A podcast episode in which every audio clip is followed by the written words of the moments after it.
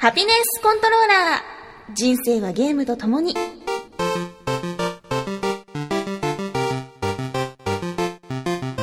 この番組は FPS から美少女ゲーム、さらには洋ゲームで、私 DJ ミスドの生きる糧となっているゲームについてご紹介。ねえねえ聞いて。私、今度ハワイに行ってくるんだ。女子大生の場合。本当に？お土産にマカダミアナッツ買ってきてよミスズの場合。本当に？あの、新型360買ってきてくれないかな？あ、お、お金ならちょっと余分に渡すから。そんなちょっと引くくらいのゲーマーである私のお気に入りを次々にご紹介します。たまにはゲーム以外のことも話しますが、大体が Z して。え、でも、海外のやつとか、電圧とか違って使えないかもよ。いい、全然いい。とりあえず抱いて眠れればいいから。ハピネスコントローラーレベル80始まります。なんだか久しぶりに10のくらいの数字が変わったんですが、いやーもうレベル80ですよ。すごいですね。もうどんなボスとでも大体戦えますね、これ。ここまで来たら、レベル90、そして100の大台へと進んでいきたいなと思っています。えさて少し、ね、あの、日、時間が空いてしまったんですけれども、皆さんはどんなゲームをして過ごしていたんでしょうか？私は 3DS の動物の森を、お飛び森を今更始めまして、どっぷりとハマっています。おあ、午前中だからあれしなきゃ。あ、お昼に待ち合わせしてたから行かなきゃとか。あ、もうすぐお店閉まるから今のうちに売らなきゃとか。へーそういう、ちょっと日々の中に飛び森を取り入れて生きていますね。いや、なんかね、こう、3DS ってしばらくともこれ専用機になってたんですけど、飛び森って面白いですね。前作のぶつ盛りもやったことなかったんですよ。で、まあ、まあこんなにね、アホのように売れとうけん、こんな売れるんやったら面白いんだろうなと思ってやってみたらもう本当にハマっちゃうね。自分が村長になってさ、村のね、長になるわけですよ。なんか村長って言ったら可愛いけど、村の長ってごついね。まあ村の長になってね、こう、村を発展させていくわけやけども、なんか、こう、のんびりと釣りをしてね、魚を釣って、で、虫取りをしたり、ちょっと穴を掘って化石を見つけてみたり、それを売っ払ってお金にして、公共事業をちょっとこう、ね、あの、起こしてみたり、っていう風に、なんかこう、のんびりと楽しんでいます。面白いよ。やったことある？えー、なんか結構ほのぼのほのぼのばっかりしてて、うんそんなにエキサイティングじゃないのかなと思ってたけどえ、何それ？私がエキサイティングじゃないと 満足できない女みたいな。うんそんな気がしてたそんなことはない。へ一応その、生活の隙間時間に癒しは欲しい。ーへでね、それが困ったことに、飛び盛りが面白すぎて、ともこれを放置しちゃってて、ともこれってね、あの、1日とか開けて、こう、入力ってじゃなかった電源入れると、なんていうのかな。すごいね、久しぶりですね、1週間ぶりぐらいですか？とか言われるんよ。ー 嫌味かそう。嫌味か？みたいな。で、なんかみんなお腹空かせとんよ。胃の中空っぽになってて、すごいかわいそうになってきて、ごめんね、ごめんねって。私、村長してたって。マンションの管理人じゃなくて、ごめんね、ちょっと村長してたの、みたいな。そういう気持ちになっちゃって、なんか申し訳ないんですよね。なので、まあ一日に一回はちょっとともこれの方も餌をみんなにあげるようにしつつ、それでのどかなね、村ライフも過ごしていこうかなと思ってます。うーん、難しいね。どっちもってのは難しいけど、でも、ともこれの中の可愛いミスズチンをね、放置できなくて。なんかね、ともこれって、まあ、それぞれのキャラクターに、その作ったミーにレベルがあって、どれだけ手間暇かけたかとか、まあ、す好きなもの食べさせたかでレベルが上がっていくんですね。私だけレベル99なんですよ。他の人みんな60とかで、もうどんだけ自分好きなんみたいな。もうなんか、とにかく高い食べ物とか、高いお洋服とか、いいお部屋とかは全て自分に分け与えて、あまりは他の人にやってる感じ。なんか、自分ばっかりレベル高くて、すごい、ああ、ああ、ひいきしてるなって感じはするけど、まあ、平等にね、それなりに、可愛がってるつもりではいるんですけど、うん。そんな感じで、ちょっと 3DS の方を生活の中に取り入れながら過ごしていますね。あとは先日、ファンタシースターオンライン2の福岡大会、えー感謝祭の福岡大会の方でもね、司会を務めてきまして、あのー2009年、2011年、2012年と、ゲームショーではずっとファンタシースターコーナーにね、担当してて、それで初めてこういう大会での司会を任されることになって、すごく感慨深いというか、ああ、よかったっていう気持ちになりました。まあ、ちなみに2010年だけ戦場のバリュキリアブースだったんですけど、今年はね、どのコーナーになるかわかんないけど、またファンタシースターがあるならば、そのコーナーに立てたらいいなと思ってます。イベントの方は本当に大盛況で、もう、すごい人数。へー500人しか入らない会場に1800人集まってしまって、なんかいろいろ、ま、それでね、それ大変なこともあったみたいだけれども、まあそれだけ集客があったっていうことで、すごく熱気のある、そして活気のあるイベントでしたね。本当にこのイベントで司会ができてよかったなと終わった後に思えた、そんな一日になりました。というふうに私それなりにこう充実して過ごしているわけですけど、ディレクターは全く連絡取らなかったけど何してました、ねえイベントあったなら教えてくれたらよかったのに。行ったのに。うん、ですよ来なくていいかなと思って。僕の方はあの最近ちょっといい感じになってた子に振られましたよ。え、なんてもう一回言って？えもう一回言わす？もう一回言わす？もう一回言って。そんなに傷をえぐる？うん。うん。最近ちょっといい感じになってた子と一緒に出かけたんですけど、うん。その帰る前に振ら,うん、振られましたよ。えー、ちょっと、その、その、気象転結をさ、事細かにさ、こうなんか朝起きたところから夜寝て、うん。ね、眠りながら、うんまあ泣きながら眠るところまで、うんちょっと細かく話してくれない？私私黙って聞いてるから。ちょっとね、気合い入れてね、一旦実家に帰って荷物取ったりね、ちょっとね、あの、気合い入れてたんですよ。で、えー、なんだろう。今住んでるところに戻ってきて、で、そこから集合して、えー、その日の目的の、なんだろう、友達がちょっと入院してたから、そのお見舞いに行くみたいなのがあって、それに行ってきたんですけどね。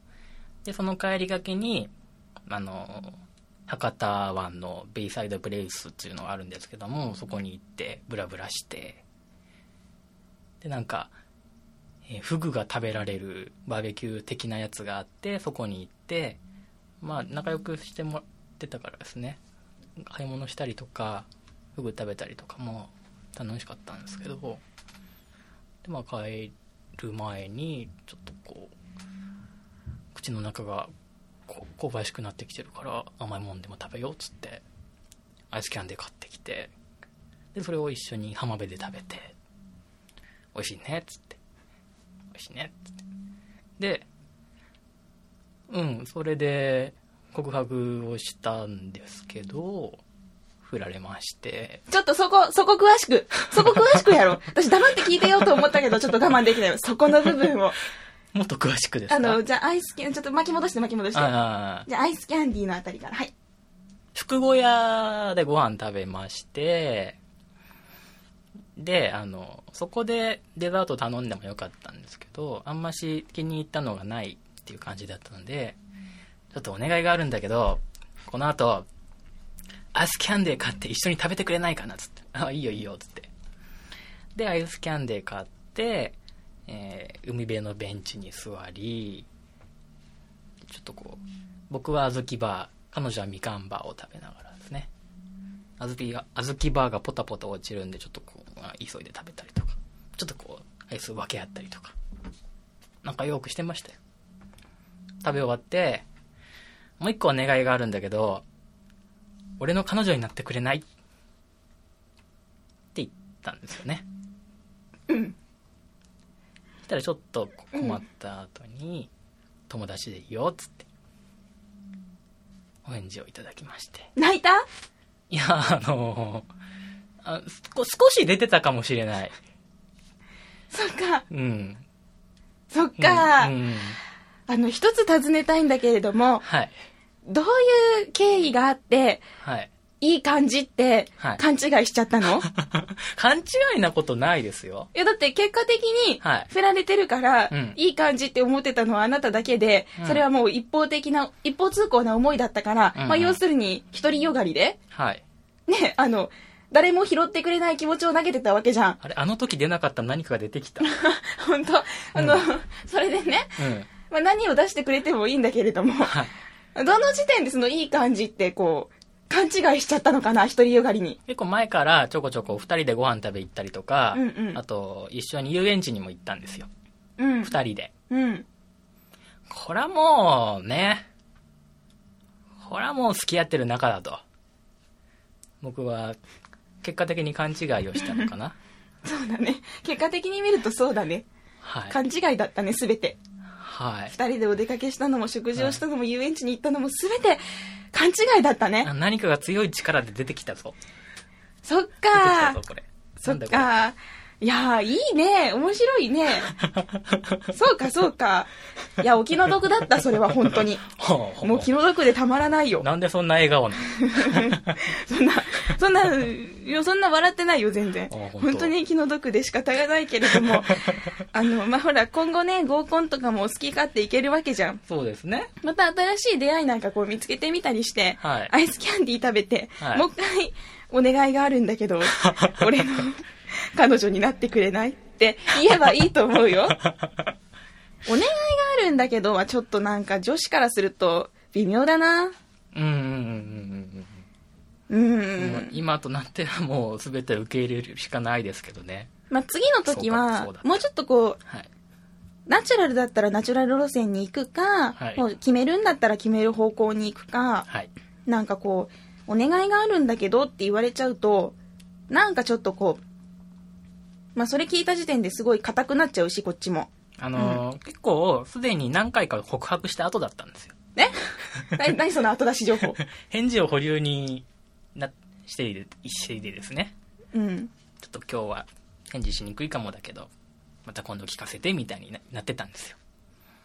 それを改めて聞く形でしたね。えーでもそれって相手の女の方さ、保留にしたまま、保留にしてあ相手が自分に気があるって分かってるのに、うんまあ、二人でデートっても言えるような行動をしてたわけじゃん。うんうん。それもそれでちょっとないよね。うん、まあ、どのくらいかな 1, 1ヶ月ちょいぐらいだったですけどね。いや、返事をね、待たせてる立場であるんだったら、しっかり返事するまではね、その合わないとか自分の中で答えを出すとかしないと、うん。相手に気を持たせる行為って相当ダメやと思うよ。うん。えー、なんかちょっと、それ聞いたらかわいそうになってきた。あ、本当。うん、住本 D が。ようやく慰めてくれた。うん。それはちょっと相手も、ダメだよ、好かれてる自分っていうのにちょっと酔っちゃってる気がする。うーん、そうかな。うん、なんか、この人は、なんかね、好かれるっていうのは本当に安心感があるものなんよね。うんうんあ、この人は好きでいてくれてるから、少しわがままも聞いてくれるし、うん。ちょっとこう無茶を言っても一緒に付き合ってくれるから、安心だなっていうその、ふわっとしたこう柔らかいベッドのような気持ちは心の中にあって、うんでもそれが本当に心地よくて、まあその返事をしないまま続けてしまったんだと思うけれども、うんそれはね、良くない行為だから、まあこうやって勝手に勘違いして加速しちゃう人もいるわけよ。お願いがあるとかもう言い出すぐらいまでになってしまうから、もうそういう風な展開になるんだったら、もう早いうちにフラグは折っておかないといけないと思うんだよね。はーい。うん。まあ結果、結果的に、まあそこまでじゃなかったっていうのはありますけどね。うーん、でもそのね、待たせ方、待たせておきながら一緒にデートのようなものをするっていうのは本当に良くないと思うので、まあ今後はそういう女性に当たらないように見極めるようにした方がはい。いいと思うな。こうあり、がとうござい確固としたこう意思を持って、ます。イエスかノーをはっきり言える子？うん。うんうんうん。うーん、わかんないとか、うーん、ちょっと難しくてごめんね、決められないとか言ってる女はね、大体アホだから、ダメ。そうですか。うんはい。そうか。いくつだっけ？いつも聞いてるけど忘れちゃうんだよね。28だよ。28か。そうか。28。みつさんの4つ上だよ。うん。今度こそ覚えるようにする。うん、いい経験できたね。夏に。なんか綺麗にまとめられた。いやー、なんかこう、元気の出る話を聞いて、よかったなって元気思う。、元気出すなよ。なんか、素敵なオープニングだね。ハピネスコントローラーレベルもう終80。わりたいよ。オープニングに人の振られた話を聞いた。まあこんな感じですけれども、今回もゲームの話なんかをしながらね、あの、最後まで突っ走っていきますので、久しぶりのハピコンをどうぞお楽しみください。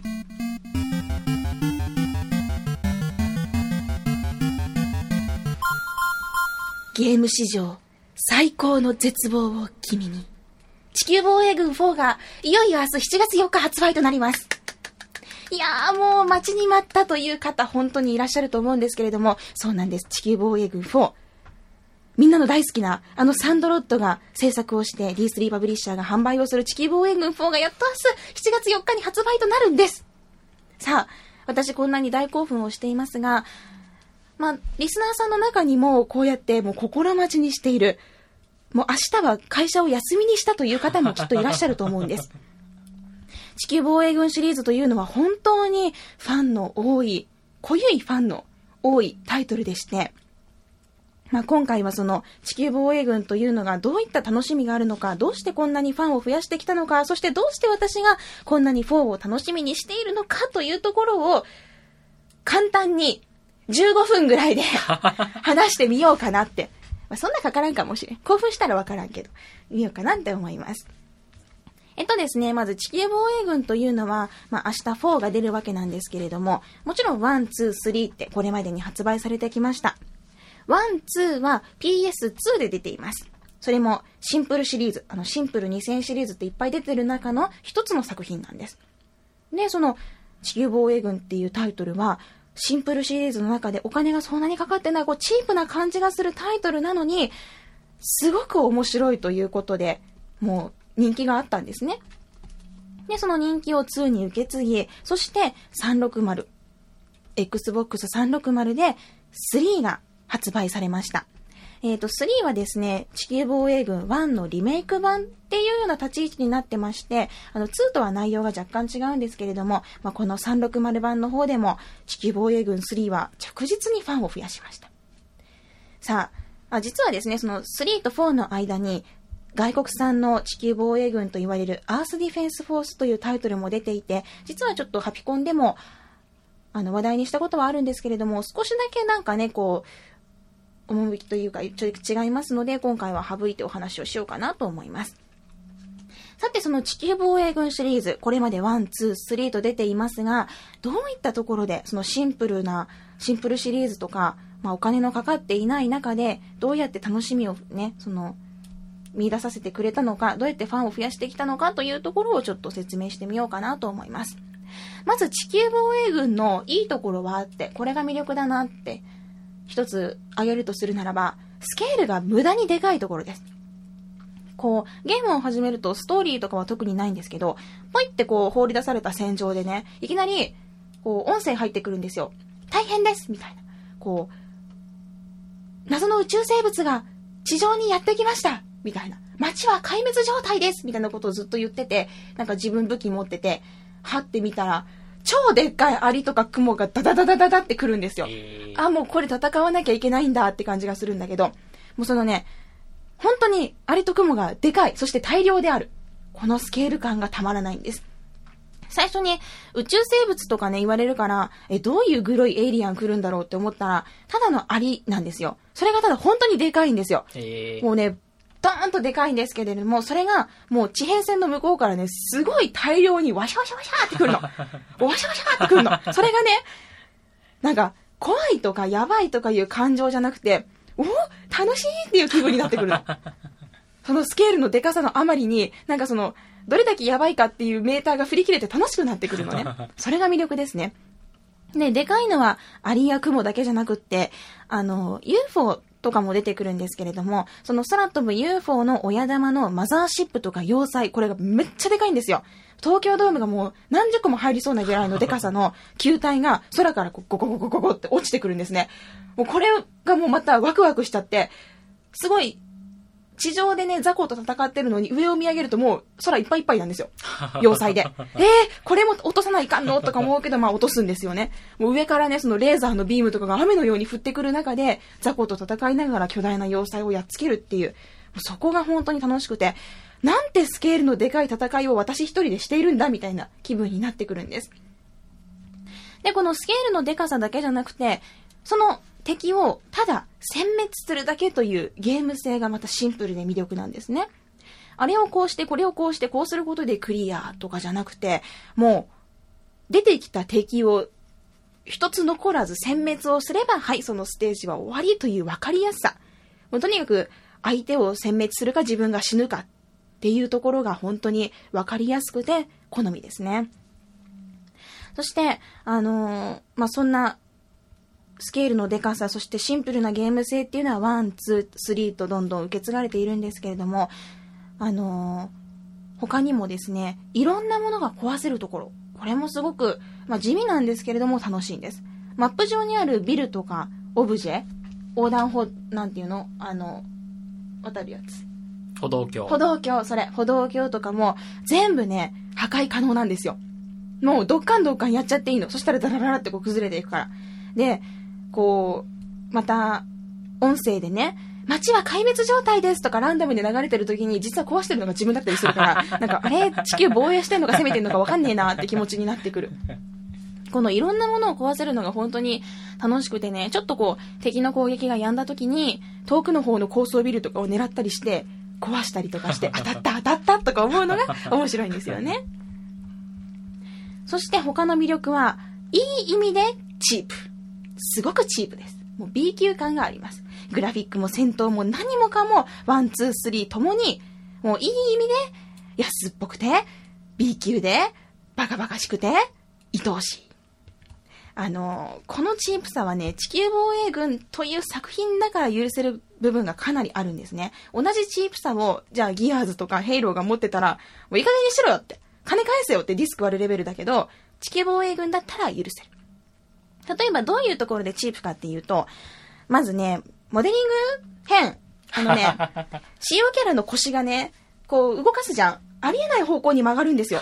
こうね、なんていうのかな、前向いて走ってる時に、こう右にこうグッて動かすと、腰から上だけグイーンって動くんですよ。グイーンって。怖っみたいな。え、怖い、この人動き怖いみたいな。そのね、クイクイ変な方向に曲がるのが、恒例。 one、two、three と恒例で、なんかキモくて面白いけど、なんか、すごい、ああ、残念だけどいいなって思っちゃうところ。こういうところも、ね、こう、変更しない、直さないところが、またこう、お金かかってなくていいよなって思う。あとね、敵に全く重さがないんですよ。感じないんですよ。巨大昆虫とか、その UFO とか、撃てばね、撃ったら、ペコーンって飛んでいくんですよ。パイーンって。え、これ、紙、紙かアルミでできとんかいなってくらい、パイーンって飛んでいくから、びっくりする。なんかもうちょっとこう、ドーンって重さがあればいいのに、パイーンって飛んでいくんですよ。わあなんか、軽っみたいな。これ中身何も詰まってなさそうやなって。なんかそういう、もういろいろね、もうちょっとこうあれやろみたいな部分が PS2 からずっとこう受け継がれてきてて、それが本当に愛おしくてたまらないんですよ。初めて地球防衛軍3を360で遊んだっていう人は、突っ込みどころが満載だって思うかもしれないけれども、PS2 のね、1、2から遊んでいる人間から見ると、そこが、そのチープさが地球防衛軍の良さだったりするんですね。そして、まあ、今作じゃなかった地球防衛軍3なんですけれども、3ではね、NPC がすごくワンサが出てきて、一緒に戦ってくれるようになりました。その NPC が賑やかでうるさいんです。ステージの中で NPC キャラがこう軍隊が、こう舞台がね、多数こう存在してるんですね。で、そいつらが結構こう、無線でね、無駄に喋りまくるんですよ。こちら何々って言って。なんか、敵がやってきた、敵がやってきたみたいな。で、あの、今日は買って帰るぞ、おーみたいな式を上げてる場合もあれば、やめろやめてくれってこう、命乞いしてる時もあれば、もう無線繋がっとうけんちょっと黙ってやってくれんって思うんやけど、他にもなんかこう、うわーって断末も上げてみたりとか、すごい無駄にずっと喋ってんの。うるさいの。うるさいけどなんか可愛いの。で、その NPC がね、一緒に、なんか一人でポツンっている人とかのところに近寄っていくと、これからあなたの指揮下に入りますとか言ってこうついてきてくれるんだけれども、NPC に当たり判定があって、こう、なんていうのかな、グレネードランチャーとか敵に向かってドーンってした時に、スッて、スッて車線上に入ってきてね、暴発したりする時があるんですよ。当たっちゃって誤爆しちゃって。で、そのね、真ん前で誤爆しちゃうと自分までダメージ受けて死んじゃう時もあって、すごい邪魔なんですよ。もうね、なんかいろいろ面倒いしちょろちょろ邪魔だからね、最初のうちになんか殲滅しちゃったりもする。NPC を。なんかそういうなんか適当なバカっぽさっていうのも、あの、3では本当に楽しくて、まあ、時には仲間がいて心強くもあり、時にはすごく邪魔で、虫よりも先に殲滅をしたこともあって、という風に、いろんな楽しみ方ができましたね。そして地球防衛軍、まあ、1、2、3と共になんですけれども、やり込みがとても楽しいゲームです。シンプルだからこそこういう楽しみがあるんだなっていうのが、あの、武器の種類がすごく多いんですね。そして武器の強さも弱い武器から強い武器までたくさんあります。敵を倒すと、そのライフの増、あの、ライフの上限アップと武器が落ちることがあるんですけれども、あの、難易度によって落ちる武器の強さが違うんですよ。難しくなればなるほど、強力な武器が武器がどんどん落ちてきます。例えばね、その、じゃあ地球防衛軍一通りクリアしたから最高難易度のインフェルノに行こうと。インフェルノで戦ったけれども全く太刀打ちができないと。じゃあその一個下のハーデストの方をちょっとやってみて、そこで必死でクリアを何度も何度もしてると、インフェルノでも使える武器が落ちてくるんですね。ハーデストの中で。で、その繰り返してるうちに、ライフの上限もどんどん上がっていって、なんか、楽しく繰り返してるうちに自分は強くなってるんですよ。で、気がついたらいつの間にか、インフェルノもクリアできるようになっているっていう風に、なんかその、自然に何度も何度も遊べてしまう、やり込みを、やり込みをしたいって思わなくてもしてしまう楽しさが、あの、地球防衛軍の楽しさ、魅力だったりします。なんかね、一ステージのね、クリア時間はもう本当に全然かかんないんですよ。だからこそ空いた時間に、ちょっと暇だし体力増やしとくか、みたいな気楽なプレイができるんです。まあこういう風に地球防衛軍っていうのは本当にシンプルなゲーム性で、ただ敵を殲滅するだけっていう、そういうものなんだけれども、だからこそ、こう噛めば噛むほど、どんどん味が出てくるっていうようなタイトルだったりします。それのね、ファンをどんどん増やしてきた地球防衛軍がとうとう4が出る。もうこれは本当にすごいことですよ。もうね、待ち望んでいる方本当にたくさんいますから。っていうのが、その、実はね、2が地球防衛軍最高だったんです。へと言いますのが、これ個人的なあれかもしれないんですけれども、PS2 で発売された地球防衛軍2には、ペイルウィングというあの飛行キャラがいたんです。飛べるキャラクターが。で、その、1と3では、歩兵部隊、まあ、地上で戦うことしかできなかったんだけど、2ではその、ピューンって空を飛んで、もうめっちゃ強力なレーザー銃をね、もう地上全部にばらまくみたいな、すごいこう銃が使えたりしたんですよ。これが本当に楽しかったんだけれども、あの、3では、まあその1のリメイクってことがあって、そのペイルウィングさんが使えなかったんです。そしたら今度4で、飛行キャラが出てくるじゃないですか。またあの楽しみが、今度は360で遊べるのかと。ペイルウィングのような、あの、ありえないほど強い武器を空からぶっ放せるのかという期待感がみんな持ってるんだと思うんですよ。まあそういうこともありまして、こう、これまでの地球防衛軍1、2、3のチープさはそのままに、そして良さをそのままグレードアップしてくれるんじゃないかということで、とても楽しみにしているんです。伝わりました？なんか、いい感じでシンプルさを残し続けているんですね。そうなんです。うん、もうゲーム性はただ、巨大なアリと雲と UFO とかを倒すだけ、うんうん、それだけリメイクでそこ直さねえんだっていうのがいいですね。そうなんよ、うん、この腰の曲がり方このままなんやみたいな。そこが本当に魅力なんですね。でその武器の種類が本当にたくさんあって、まあ、どんどんどんどん強い武器が出てくるっていうのはやっぱり楽しいもので。自分のね限界を試してインフェルノをどんどん行ってみたりっていうようななんかこうやり込みがね本当に自然にできて楽しいんですね、うん。まあ、ただその、地球防衛軍3360版ではですね、実績がちょっと残念だったので、まあ、今回4では若干良くなってるみたいなんで安心なんですけれども、あの、地球防衛軍3の実績ってなんと6項目しかないんですよ。6つ。えー、イージーで全てのステージをクリアする。ノーマルで全てのステージをクリアする。ハード以下略、ハーデスト以下略、インフェルノ以下略、全武器を集める。この6つの項目しかなくて、鬼のようなんですよ。えみたいな。難しいこの地球防衛軍3を実績コンプしてる人っていうのは本当にすごいなと。なかなかいないんだろうけれども、まあ、いたとしたらすごいなと思ってますね。いやー、このバカバカしくもチープでありながらも奥深い楽しみを見せてくれる地球防衛軍シリーズがいよいよ明日とうとう新しくなって出てきます。このバカっぽさとかチープっぽさをなくさないでいてほしいというファンは本当に多いと思うので、まあ明日実際にやってみてからですね、どういう風になっているのか、グレードアップしているのか、はたまたちょっと腰の動きがマシになっているのが寂しいですけれどもね、そういうところをしっかりとチェックしていきたいと思います。うーん、その、ちょっと話したけれども、海外産の地球防衛軍、アースディフェンスフォースっていうのが、マルチプレイがあってすごく楽しかったし、まあその巨大なアリとかクモとかガンガンガンガン倒してよかったんだけれども、なんかね、これじゃない感があったんですよ。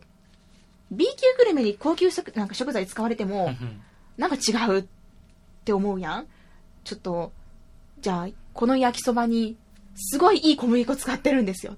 あの山から取れた水を使ってますとか言われても、別にってなっちゃうじゃん。なんかそういう感じがその、アースディフェンスフォースではちょっとあったので、すごい楽しかったんだよ。好きだったけどね。うん。まあそういうチープさをね、残したままで、楽しみを広げてくれたら、っていうふうに思ってます。いよいよ明日7月4日、本当に楽しみにしてました。地球防衛軍4はいつ出るんだと、もうずっと何年も楽しみにしてました。アースディフェンスフォースが発売されるってなった時にも、え、4はって、その純粋なナンバリングタイトルの4はって、ずっと思ってたんです。明日ですよ。来るかわからないんですけど、明日。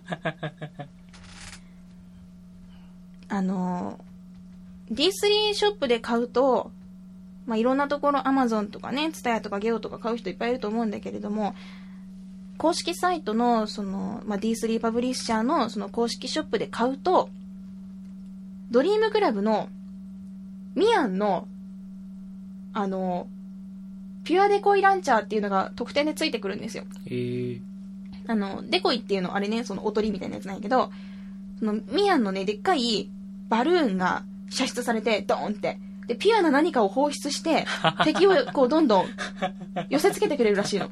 そしたら爆発するらしいの、ドーンって。素敵やんミアンが爆発とか。痛々しくも素敵やん。やけん、もう、これは D3 ショップでね、買うしかないなと思って、注文をして、明日届くかどうか本当にわからないです。わからないけれども、金曜日は仕事休めます、私。もし届いたらちょっと金曜日丸一日休んで、地球防衛軍4の世界に入り浸ろうかなと思ってます。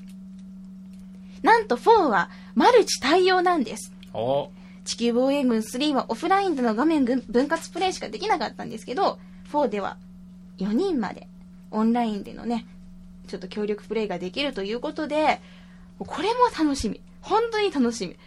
もうね、地球防衛軍4が楽しみすぎて、360他のゲームなんか面白くないもん。何やってても、これ地球防衛軍4じゃないしなって思っちゃうの。それぐらいね、この地球防衛軍4本当に楽しみにしてるんだ。もう、もう EDF、EDF ってすごい言いたい。みんなで言いたい。列を作ってこう、声を上げて言いたいみんなで。もうそういう興奮がある。ああ、明日ちょっと、明日届かなかったら相当しょんぼりやな。もう、飛び盛りやるわ。もうずっと村長ライフを楽しむわ。え、やらない？やらないの？全然4からやっても全然いいと思うよ。でもなんか楽しそうですね。楽しいよ。うんうん。何が、ほらもう、振られた気持ちとかもすべて 飛ばせる。もうアリをやっつけたらいいと。うん。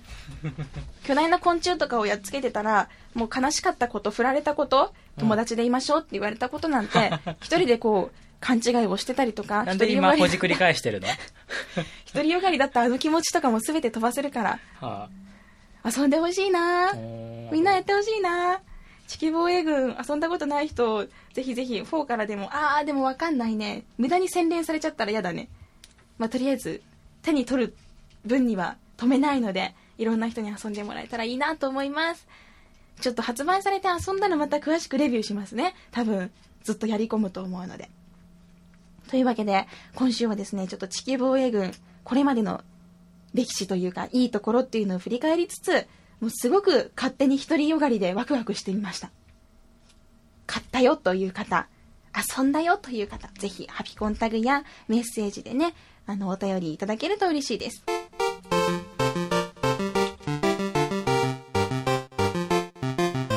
さあ、というわけで、先ほどは地球防衛軍4についてすごく盛り上がってしまって、ちょっといい汗をかいてしまったんですけれども、あの、他のゲームの方もね、じわじわと進めております。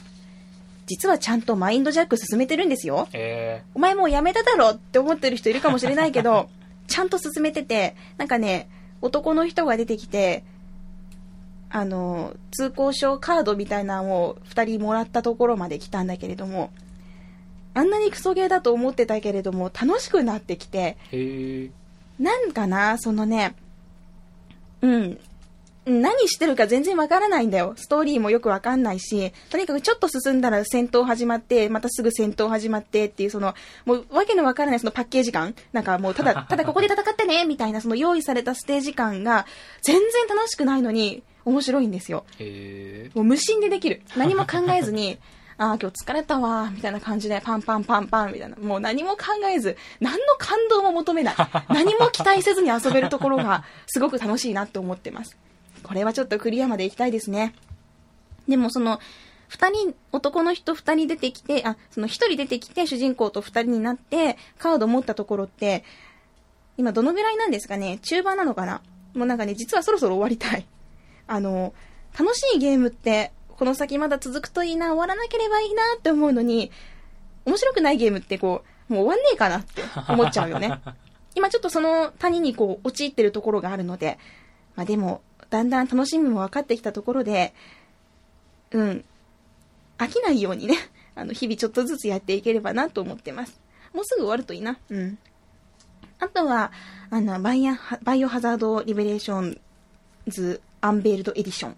これも、あの、やってるんですけれども、実は、白状しますと、あの、3の2のボスで、怖くなって、やめてしまったんですけれども、どうしたらいいですかね。なんかね、3の2のボスが本当に怖いんですよ。扉にね、南京錠がかかってて、そこが扉ガタガタ揺れながら、救難信号とかすごいガンガンガンガンってこうやってるんですよ。もうこれ開けたら出てくるってわかるやん。わかるやろ？もうこれね、南京錠開けたらわーって来るってわかるやん。開けきらんのよ。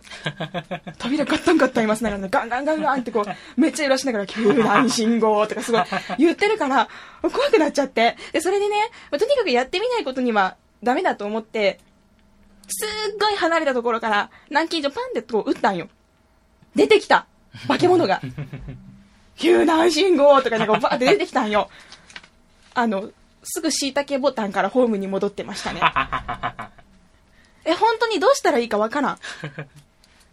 あの、いや、大体、その、なんていうの、デッドスペースとかもできましたよ。全然できるんですけれども、やっぱバイオ怖いですね。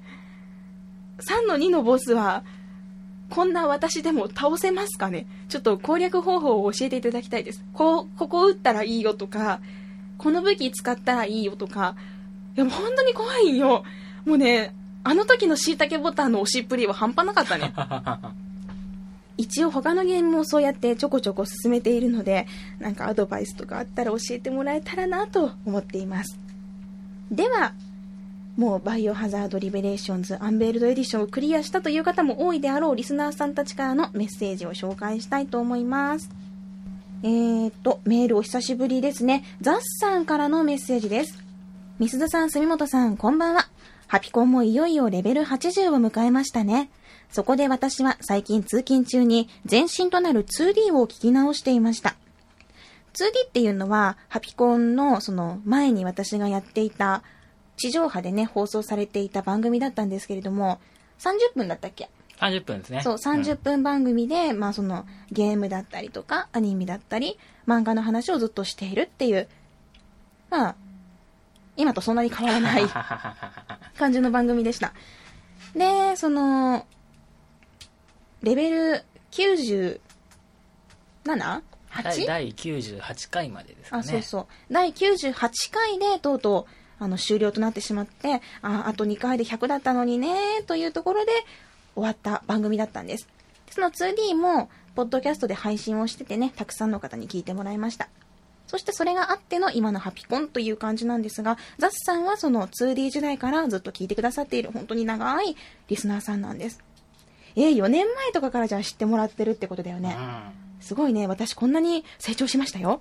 成長した。ね。うん。ね 成長したうんね。思い切りが良くなりましたよね。そうだね、前みたいにこう、これ言っちゃっていいかなとか言わなくなったよね。言った後にこうディレクターに、いや、さっきのちょっと消しとくねとか言われちゃう。別にいいじゃん、ポッドキャストなんだし、って思うけど。さあ、じゃあメッセージの続きを読みましょう。いやー、みすずさんが初々しいし、住本さんは学生だし若い。いろんなコーナーを用意して試行錯誤してる感も懐かしいですね。ゲストもサンホラのレボさんや、サイバーコネクト2の松山博社長に千原みのりさんと豪華だったし。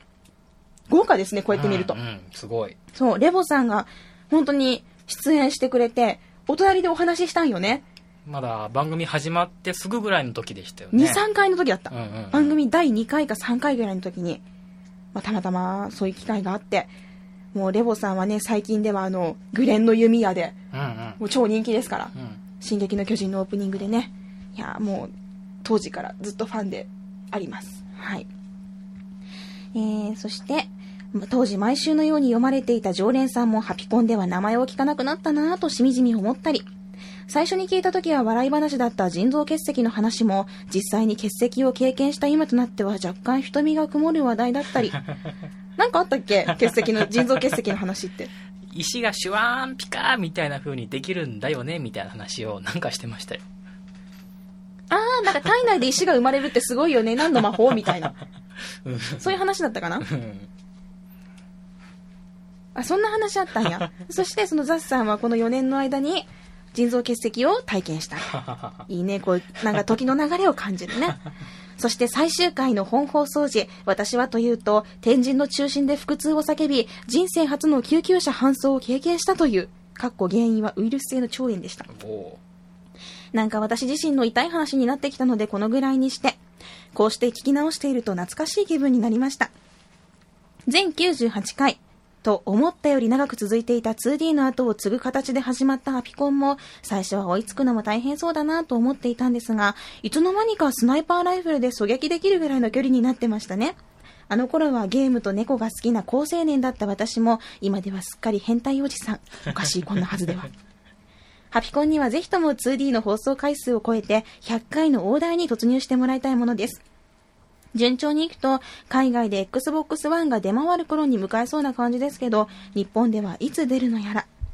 それではお二人ともお体に気をつけて、これからも楽しい放送を届けてください。以上、久しぶりに 77.7MHz に周波数を合わせてみたら、別のコミュニティ FM が開局していてちょっと寂しさを覚えたザスでした。ということでした。え、今 77.7MHz はもうん。う、ないの？あのー別の別のと曲ころが使ってます。いい放送局っていうか、いい周波数だよね。うんうんうんうん。777。縁起がいいえ、ラブ FM は何？76.1がメインですね。うん、覚えづらい。覚えて？覚えづらいけどみんな覚えて？ラブ FM は？なんて？76.1MHz。それだってさ。いやー、ほんと長いよね。あの時二十歳だった私ももう今年25になります。初めてゲームショーに行ったよっていう話をしたり、本当に初々しかったですね。あの時はもう30分っていう枠で話すのが本当にドキドキしてて、だって生放送とかもしてたからさ、うんもうノートにびっしり書いてたよね、話すこと。ファーってノートに書いて、めっちゃ一生懸命読んで、カチコチになってた。うん。今ではなんか、あ ごめん、もう1時間過ぎた、めんごめんご、みたいな感じやけども、まあでも30分でやれって言われたらやるよ。あ、本当。うん。でもお便りとかすごい読みたくなるんだもん。いや、でもほんとね、あの、100回まで行きたいと思ってますので、ザスさんもこれから聞いていただければと思います。お便りありがとうございます。それでは続いては、ニンニンさんからのメッセージ紹介したいと思います。あの、私がまだ遊んでいないタイトル、気になっていたタイトルを詳しく教えていただきました。みすずさん、こんにちは。6月27日に発売されたスナイパーゴーストウォリアー2を遊んでいます。狙撃に特化した TPS ということで、どうしてもスナイパーエリート V2 と比べてしまいます。まだ始めたばかりではありますが、少々比較検証をしてみたいと思います。実はこのスナイパーゴーストウォリアー2、すごく気になっていました。というのも、私の大好きな狙撃に特化した TPS ということで、まあその、ニンニンさんもおっしゃるように、スナイパーエリート V2 のようなゲームなんじゃないかと気になっていたからです。でも、正直なんか微妙そうだったんだよね。だから買わなかったの。うん。で、誰かこう、レビューとかしてくれないかなと思ってたら、ニンニンさんが教えてくれました。じゃあ読んでいきますね。えースナイパーゴーストウォリアー2、そしてスナイパーエリート V2。このタイトルの相違点は大きく2つ。その1、V2 は第二次世界大戦を舞台としているが、ゴーストウォリアー2は現代戦であること。その2、ゴーストウォリアー2にはスポッターと呼ばれるパートナーが存在することだと思います。まず一つ目について、ゴーストウォリアー2は舞台が現代の戦闘になっていることで、ライフルの性能が飛躍的に向上しています。V2 では最大射程数百メートルであったものが 1km、2km と狙えるものまで存在します。楽しそう。ではこのことが面白さに直結しているかというと、そうでもないのが残念なところ。重力、風の向きと強さ、標的の移動距離まで考慮しなければなりませんし、ワンショットで仕留められなければ逃げ隠れされてしまうので、より狙撃の難易度が上がってしまい、チェックポイントからやり直しとなってしまうんです。この点 V2 は絶妙な距離感だったなと感じました。次に二つ目について。ゴーストウォリアー2では、スポッターと呼ばれるパートナーが随伴しています。スポッターの定義が調べてみてもいまいちわからなかったんですが、基本は補佐役。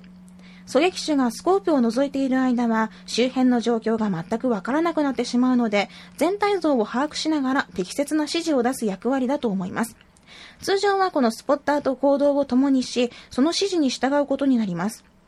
狙撃時に優先すべきターゲットを的確に指示してくれるのはありがたいんですが、小屋から出てきた敵を撃て。敵のヘリだ、やり過ごすまで撃つな。俺の合図で撃て。3、2、1、今だ。と、事細かに指示されるので、やらされていると強く感じることもしばしば。この点もすべてプレイヤー自身で組み立てる V2 の方が楽しかったと思いました。狙撃成功時の演出であるキルカメラもあるんですが、スピードが速いことが理由なのか、ものすごく軽い印象になっています。どこに当たったのかもいまいちわかりにくいですし、痛そうにも感じない。この点でも、着弾点から血が飛び散り、骨格や内臓を貫通する弾丸の様子、あ、たまたまもね、あの、弾丸の様子が見て取れる V2 の演出のうまさを痛感する結果となりました。ファーストインプレッションとしては、後発のタイトルでありながら、スナイパーエリート V2 の面白さに届いていないというものでした。今後進める上で印象が変わってくるかもしれませんので、クリア後に再度レポートを持っておりますが、以上、EDF、EDF ということで、地球防衛軍4に浮気することを声高らかに宣言します。ニンニンアウトということでした。やっぱ EDF だよね。出ちゃったらやっちゃうよね。仕方ないと思います。いや、スナイパーゴーストウォリアー2は、その、なんかね、ん？これちょっと、なんか中途半端なんじゃないかっていう匂いがしてきたので、本当に手に取らなかったんですけれども、そうか。やっぱそのスナイパーエリート V2 がいい感じに完成されてたせいもあって比べてしまうんでしょうね。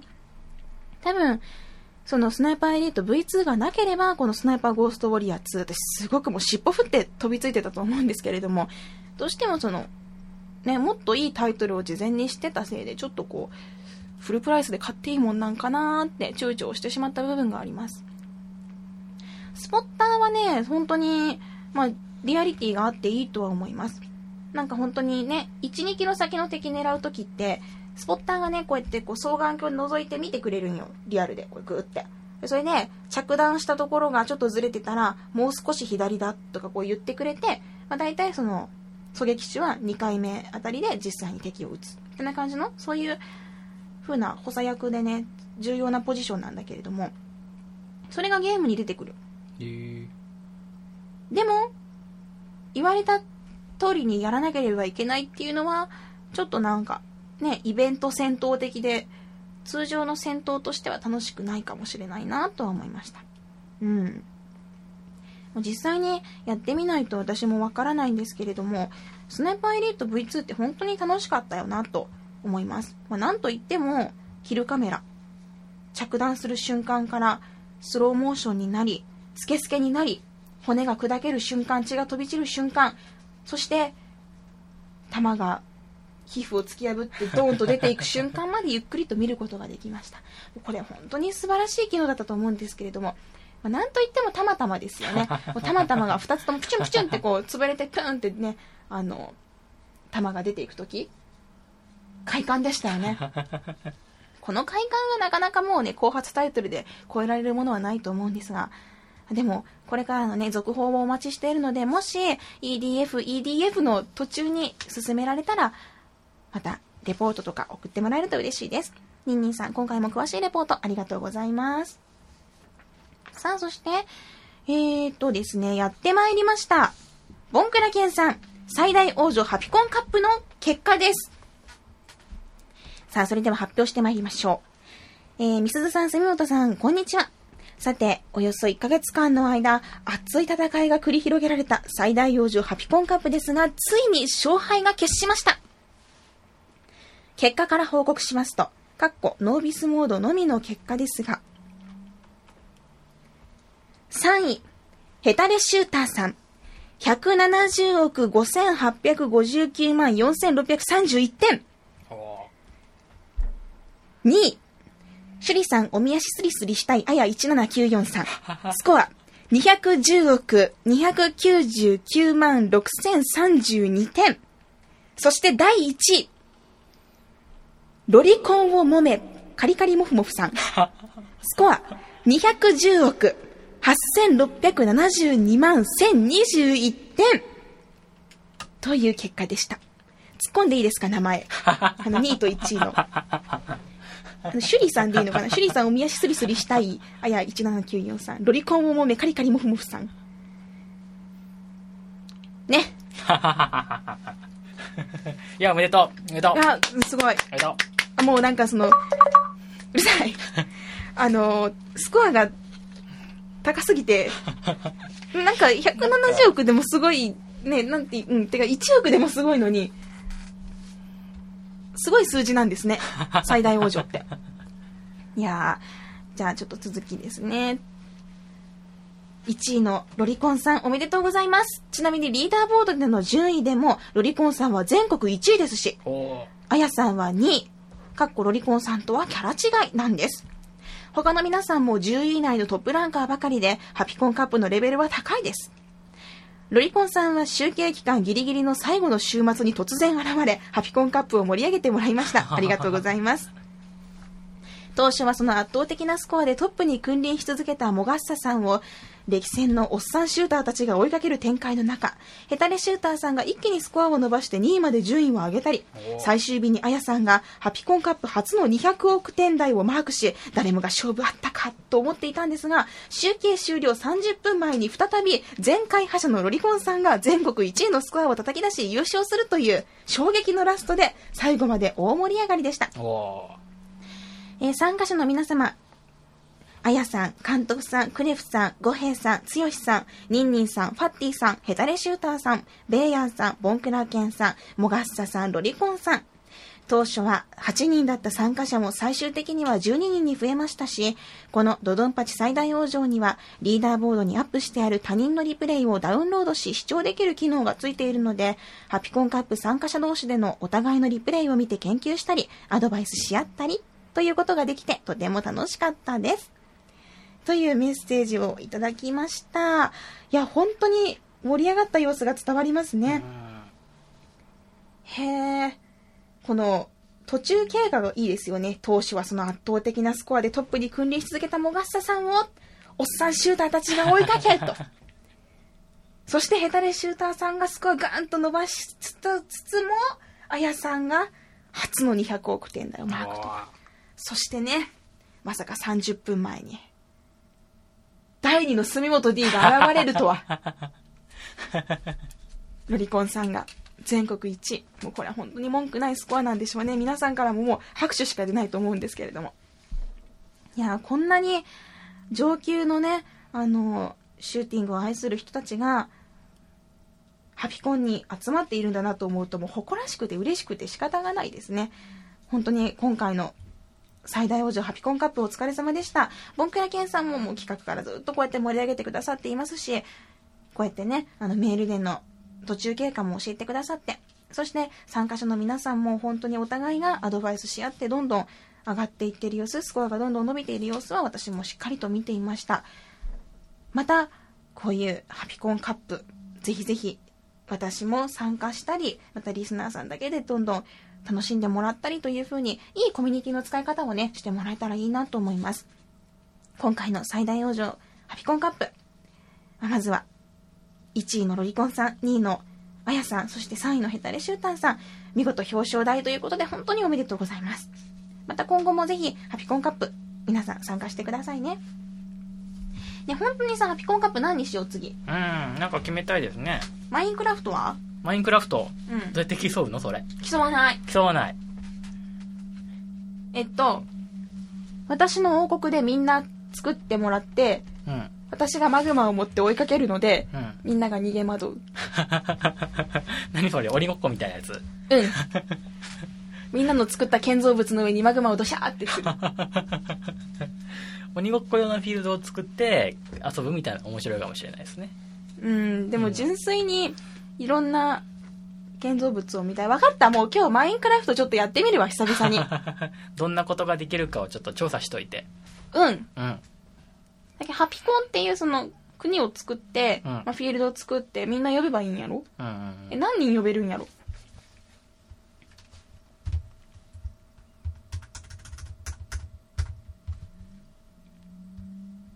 今調べたんですけど、マインクラフトはオンラインで同時に8人まで遊べるそうです。ちょっと、今日帰ってやってみようかな。まあ、どういう風なのかをちょっと見てみたい。ハピコンカップ、まあ、カップと言いつつも、みんなで一つのものを作るっていうのも楽しいんじゃないかなと思ってしまった。え、え、ちょっとこれはワクワクしてきた。まあ、とりあえず一旦見て、見てからよね。ううんうん。あと他のね、あのゲームもどういうのがいいかもしっかりと考えていきたいと思います。ボンクラケンさん本当にありがとうございました。そして皆さんお疲れ様でした。さあ、というわけで、たくさんのメッセージをいただいているんですが、もう一つね、どうしても紹介したいメッセージ、ボブ山田さんからゲームを紹介していただいているのがね、ちょっと一通届いているんですけれども、こちらは来週読ませていただきたいと思います。さあ、ボブ山田さん、カプコンから発売された 3D アクションアドベンチャー、日本未発売の Remember Me こちらをですね、あの、紹介してくださっているので、どういったゲームなのか、来週ちょっと読ませていただきたいと思います。ボブ山田さん、ありがとうございます。皆さんも楽しみにしていてくださいね。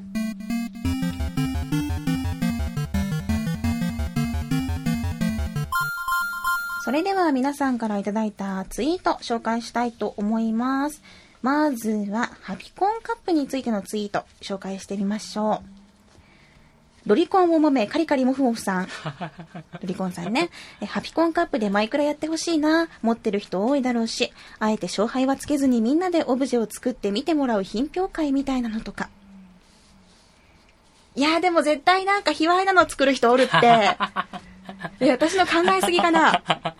リスナーさん絶対卑猥ななんか、こう、ご神体みたいなのドーンって作るよ、絶対誰かミ。スズ喜ぶかなっつって。そう。いけないな。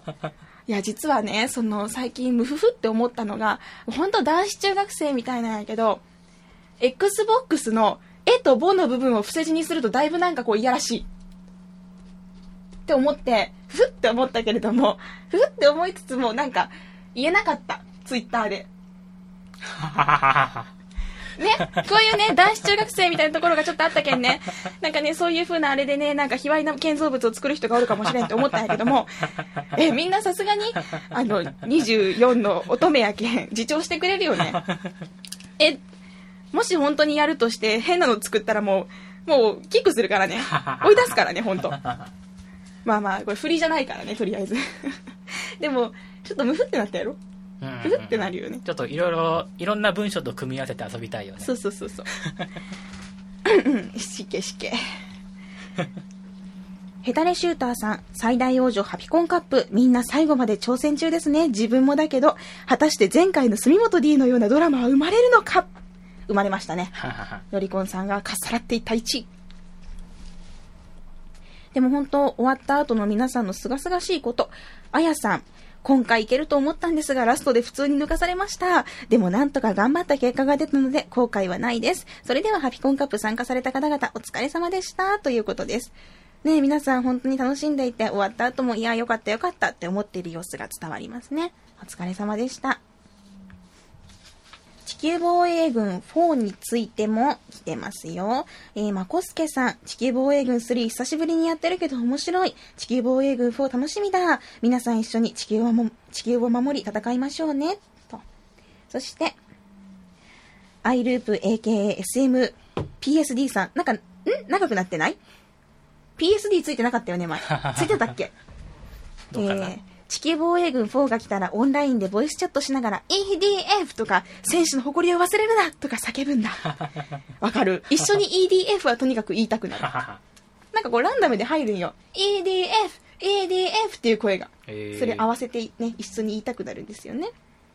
そしてゆきさんも、地球防衛軍はやったことないけど、4は PV 見てやってみたいと思った。予約とかしてないから発売日変えるかわからんけど、ということですが、あのー、ツタヤでは朝4時からね、天神とか並び始めるので、朝4時とか行ってみてもいいんじゃないでしょうか。まあでも朝だったら意外とあるかもしれないな。ゆきさんも手にしてもらえると嬉しいです。北斗さんも地球防衛軍4購入しましたということです。ピオリさん、実績7万超えたおじさん、ぴったり狙ってたけど気づいたら200近くオーバーしてたっていう、そうそう、なんか、もうこのタイトルから抜けたくないっていうのがあると、ゾロ目とか狙っててもスルーしちゃうんだよね。うん、仕方ない、それは。でも、じゃあ次は7777、77777を狙って、頑張っていただきたいです。ピオリさんもね、マイクラすごい上手い人だから、もしかしたら、ね、やるとしたら手伝ってもらえるかもしれない。玉平さん、おいっ子8歳に箱丸をプレゼント。設定完了が待ちきれない様子。素敵ですね。素敵なおじさんですね。おいっ子にとか。私、自分のおいっ子に、そんなのできないおばさんや。うん。えー、8歳だったらキネクトとかもね、一緒に楽しめそう。うんいいなぁ。貧乏ちゃまさん、ハピコンやっと追いついたお待ちしておりました。えークソゲー会の時に参加できなかったのがちょっと悔やまれる。全然いいですよ、いつでも。これクソゲーなんでやってみてくださいっていうのがあれば教えていただければ嬉しいです。現時島さん、金ピカコントローラーが発売される模様。これは欲しいかも。見ました。金ピカの？おピッカピカの？コントローラーが発売されるんですよ。なんかもったいなくて使えないけど、360のコントローラーって見た目がすごく可愛いから飾っておきたい。ですよね。でうんうんそうかそうかな欲しいなって思っちゃったうんうんそうかそうかリコンさん、インターンシップ中だけどしっかり360持ってきた。今日こそはゲームしないと。そう、なんかね、毎日360つけてあげないとかわいそうになってくるんですよね。こう、てか焦ってくる。ああ、今日してない、やばい、みたいな。ぜひ、インターンシップ中でもゲームは息抜きとしてね、遊んでもらえたらと思います。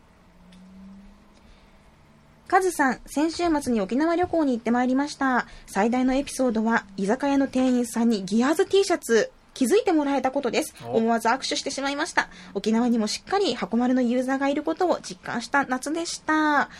実はですね、リスナーのほら、ヘタレシューターさんも沖縄の方ですよ。北海道から沖縄までハピコンリスナーさんもバーッと点在しているので嬉しいです白地図こうね地図をこう塗っていきたい 朝倉淳さん娘のマイクラワールドに匠さんハウス作った普段娘が創作活動している場所からだいぶ離れたところに置いたのでいつ気づくかな？親子合作。母子の合作。写真見たけど結構でかかったですよね。こんなん本当に作れるんやと思ってすごいなと思ってました。セイントさんおいらがおかしいのかクソゲーをと思って始めたトゥーワイルド2が楽しい。私もクソゲーだと思ってやってるマインドジャックがだんだん楽しい。おかしくない。きっと自分なりの楽しみ方を発見した瞬間だと思うんです。トゥーワイルド2か気になってるけどやってないな。あとですね、バイオハザードリベレーションズアンベールドエディション、これをやっている方が、白熊さんや、えー、サガオ Z さんや、さっき読んだ、あの、カズさんとは違う、KAZZ、アカウント名が KAZ アンダーバー Z の方のカズさんも、遊んでね、クリアしていらっしゃるようなんですが、白熊さんとか。ちょっと、ちょっとアドバイスをいただけませんかね。あの、3の2の救難信号、ガンガンガンガンのボスをちょっとどうやったらいいのか怖いので、いや、ほんと怖がりなんで、アドバイスをと思います。あとは、ゲームオンデマンドのクライシスが、なんと今、350円240マイクロソフトポイントになってますよ、と、ボンクラケンさん。安すぎでしょ。普通に買ったのがなんかもう、えって思っちゃうぐらいの。でもせっかくなんで皆さん、お得に落としてください。さあ、というわけでそろそろ時間がやってきてまいりました。あの、ハピコンタグにはですね、お得なセールの情報とか、今これがこんな値段になってるっていう、もう本当にリアルタイムの情報がどんどんどんどん入っているので、360を好きな方は、ちょっとね、覗いてみてもらえれば本当にお得になるんじゃないか、楽しめるんじゃないかと思います。また何か気づいたことがあったり、ゲームのお話だったり、もう新旧ゲームは何も問いませんので、ぜひ360の話題、ハピコンタグで教えてもらえればと思います。皆さん、今週もたくさんのツイートありがとうございました。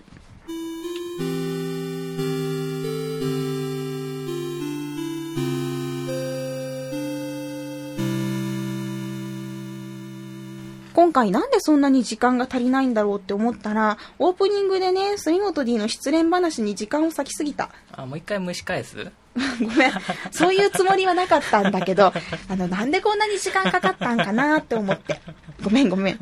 そんな大意はなかった。いやいや、いいのよ、うんいいのよ。うん。じゃあね、あの、もうこの話はこれで終わりにして、さらっとね、すべてこう、こういった気持ちもしまい込んでエンディングでいきましょうね。うん。はい。エンディングでいきましょうね。えー番組の最新情報はラブ f m のウェブサイトからチェックしてください。URL は lovefm.co.jp http コロンスラッシュスラッシュ lovefm.co.jp です。